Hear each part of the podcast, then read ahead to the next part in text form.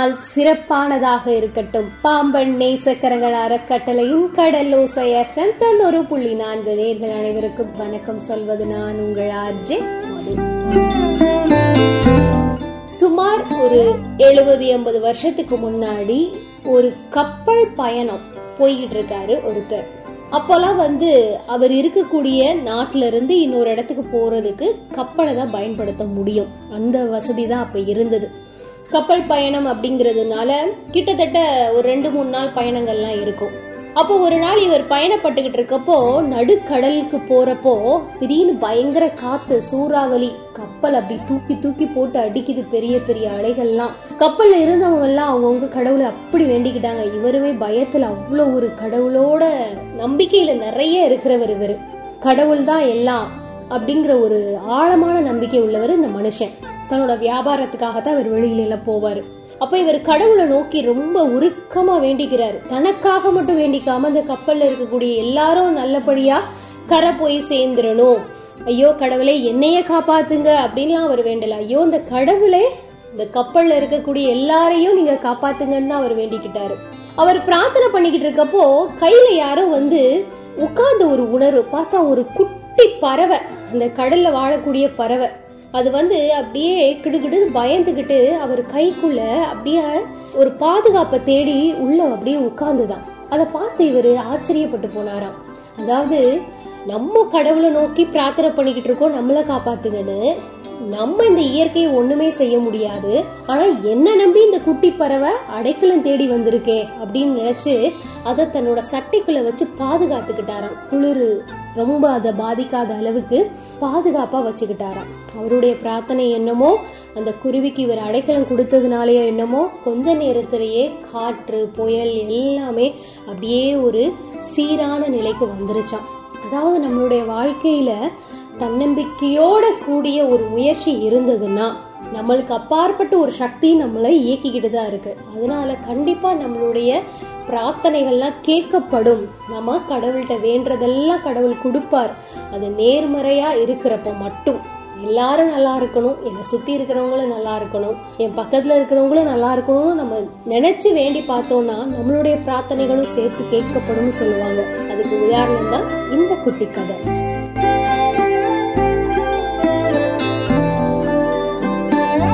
இன்றைய நாளுக்கான திருக்குறள். நுனி கொம்பர் ஏறினார் அக்திர தூக்கின் உயிர்க்கு இறுதி ஆகிவிடும். நுனி கொம்பர் ஏறினார் அக்திரு தூக்கின் உயிருக்கு இறுதி ஆகிவிடும். இந்த குரலுக்கான விளக்கம் ஒரு மரக்கொம்பின் நுனியில் ஏறி நின்றவர் அந்த அளவினையும் கடந்து மேலும் ஏற தமது ஊக்கத்தால் மன எழுச்சி கொண்டு விட்டால் உயிருக்கு முடிவாகிவிடும். வாழ்க்கைங்கிறது எப்படிப்பட்டது? ஒவ்வொருத்தவங்களுக்கும் ஒவ்வொரு விதமான கருத்து இருக்கும். அவங்களுடைய அனுபவங்களை பொறுத்து ஒவ்வொருத்தவங்களும் வாழ்க்கை இப்படி போனா நல்லா இருக்கும். என்னோட வாழ்க்கையில நான் இந்த மாதிரியான அனுபவங்களை கத்துக்கிட்டேன். அதனால என்னுடைய வாழ்க்கையை இதை நோக்கி நான் கொண்டு போய்கிட்டு இருக்கேன் அப்படின்னு சொல்லுவாங்க. உதாரணத்துக்கு சொல்லணும்னா நல்லா படிச்சிருந்தா வாழ்க்கை நல்லா இருக்கும் அப்படின்னு சொல்லுவாங்க. நல்ல ஒரு அரணுள்ள வாழ்க்கையை நம்ம வாழ்ந்தோம்னா வாழ்க்கை செம்மையா இருக்கும் அப்படின்னு சொல்லுவாங்க. இப்படி ஒவ்வொருத்தவங்களுக்கும் ஒவ்வொரு விதமான அனுபவங்கள் இருக்கும். அதன் மூலமா நிறைய கருத்துக்கள் சொல்லியிருப்பாங்க. தங்களுடைய பிள்ளைகளுக்கு ஒரு எடுத்துக்காட்டான வாழ்க்கையை வாழ்ந்திருப்பாங்க. ஒரு நாட்டை ரொம்ப அற்புதமா ஆட்சி பண்ணிக்கிட்டு இருந்தாரு ஒரு அரசர். அந்த அரசரோட அவையில ஒரு குருநாதர் இருந்தார். குருனா மெய்ஞானம் அறிந்தவர் சொல்லுவாங்க இல்லையா? முற்றும் துறந்த துறவி கல்வியிலையும் சரி அவருடைய அறிவு நுண்ணறிவு எல்லாத்துலயும் மேம்பட்டு இருந்தார். அரசர் அவருக்கு கொடுக்க வேண்டிய மரியாதைய பார்த்தே எல்லாரும் அசந்து போயிருவாங்க. அப்படி என்ன மரியாதை கொடுக்கிறாருன்னா அவர் அவைக்கு உள்ள வந்துட்டாலே அரசர் தன்னோட இருக்கையை விட்டு உடனே கீழே இறங்கி வந்துருவாராம். அவர் எங்க வர்றாரோ அவர் எதிர்நோக்கி போய் அவர்கிட்ட காலில் சாஷ்டாங்கமாக விழுந்து ஆசீர்வாதம் வாங்கி அவரோட கையை பிடிச்சு அவருடைய இருக்கையில் உட்கார வச்ச பிறகுதான் திரும்ப அவரோட இருக்கையில் போய் உட்காருவாரா அரசர். அந்த அளவுக்கு தன்னோட குரு மேல அவ்வளோ மரியாதை பக்தி. அப்போ எதுனாலும் முடிவு எடுக்கிறதா இருந்தாலும் அரசர் அவர்கிட்ட கேட்காம எந்த ஒரு முடிவையும் அவர் எடுக்கிறதே கிடையாது. ஒரு நாள் இவருக்குள்ள ஒரு சந்தேகம் அதாவது அரசருக்கு ஒரு சந்தேகம். அப்போ வந்து அதை தன்னோட குரு கிட்ட கேட்கலாம் அப்படின்னு நினைச்சிட்டு மறுநாள் அவர் அரசவைக்கு வந்த பிறகு அவருக்குரிய மரியாதையெல்லாம் செலுத்தின பிறகு குருவே எனக்குள்ள ஒரு கேள்வி. அதை நான் உங்ககிட்ட கேட்கலாமா? அப்படின்னு ஒரு கேள்வியை முன்வைக்கிறாரு.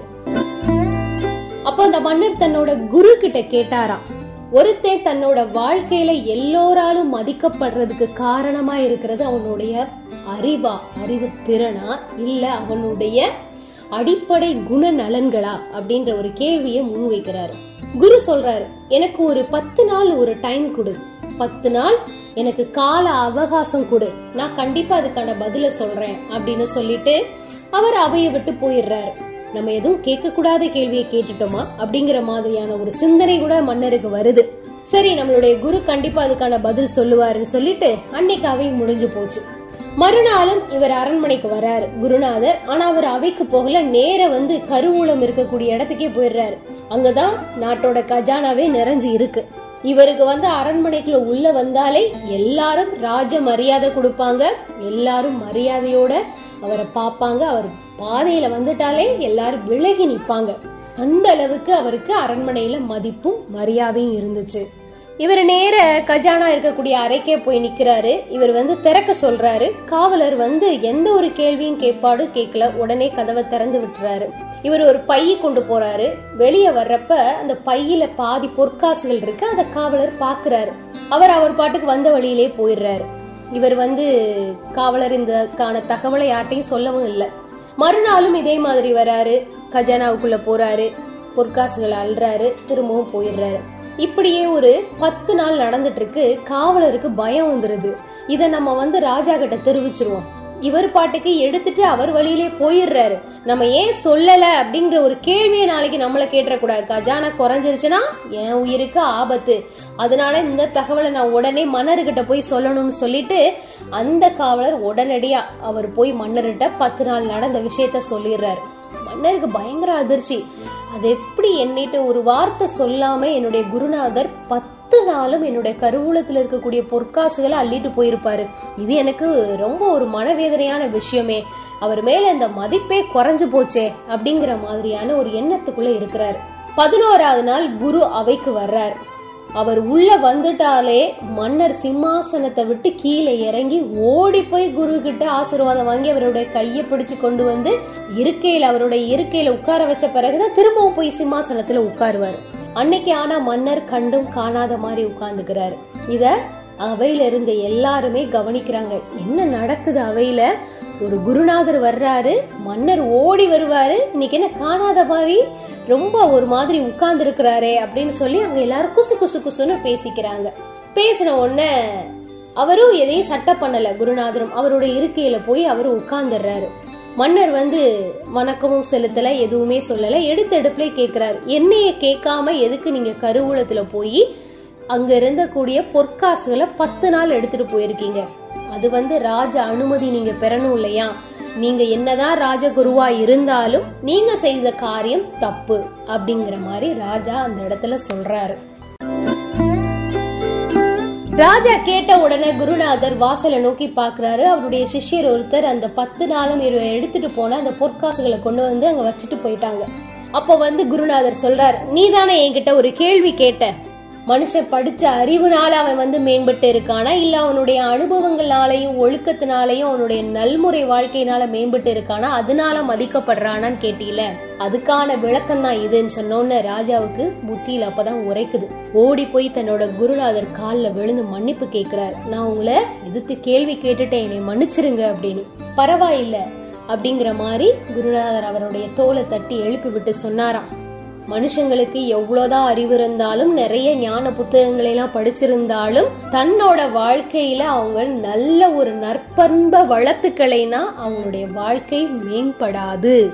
அவங்க வந்து உலகத்தையே அளந்து நான் எனக்கு அந்த விஷயம் தெரியும் இந்த விஷயம் தெரியும் என்ன மாதிரி அறிவாளி இந்த உலகத்திலே இல்லை அப்படின்னு சொன்னாலும் அவங்களுக்கு அடிப்படையான பண்புகள் இல்லைன்னா அவங்களால இந்த உலகத்துல நல்ல மனிதர்களாக மதிக்கப்பட மாட்டாங்க அப்படின்னு குருநாதர் சொன்னாராம். அதுவும் இன்னொன்னு சொன்னாராம். அதே நேரத்துல நல்ல அறிவும் பெற்று எல்லா வகையிலையும் பண்புள்ளவனா இருந்தாலும் அடுத்த மனிதர்களுடைய உணர்வுகளையும் மதிக்க தெரிஞ்சவனு தான் இந்த உலகத்தால மதிக்கப்படுறான் அப்படிங்கிற ஒரு நல்ல ஒரு விஷயத்த மன்னருக்கு சொல்லிட்டு எல்லாருக்கும் ஆசி வழங்கிட்டு அந்த குருநாதர் அவைய விட்டு போனாராம். குருநாதர் சொன்ன விஷயம் இன்னைக்கு மன்னருக்கு மட்டும் கிடையாது நம்மளுக்கும் தான் மீண்டும் நாளை சந்திப்போம். நன்றி வணக்கம். இது பாம்பன் நேசக்கரங்களார கட்டளையின் கடல் ஓசை எஃப்எம் தொண்ணூறு புள்ளி நான்கு. அதிகாலை சுபவேளை நிகழ்ச்சி நிறைவுக்கு வந்தாச்சு. நான் உங்கள் ஆர்ஜே மது. நன்றி வணக்கம்.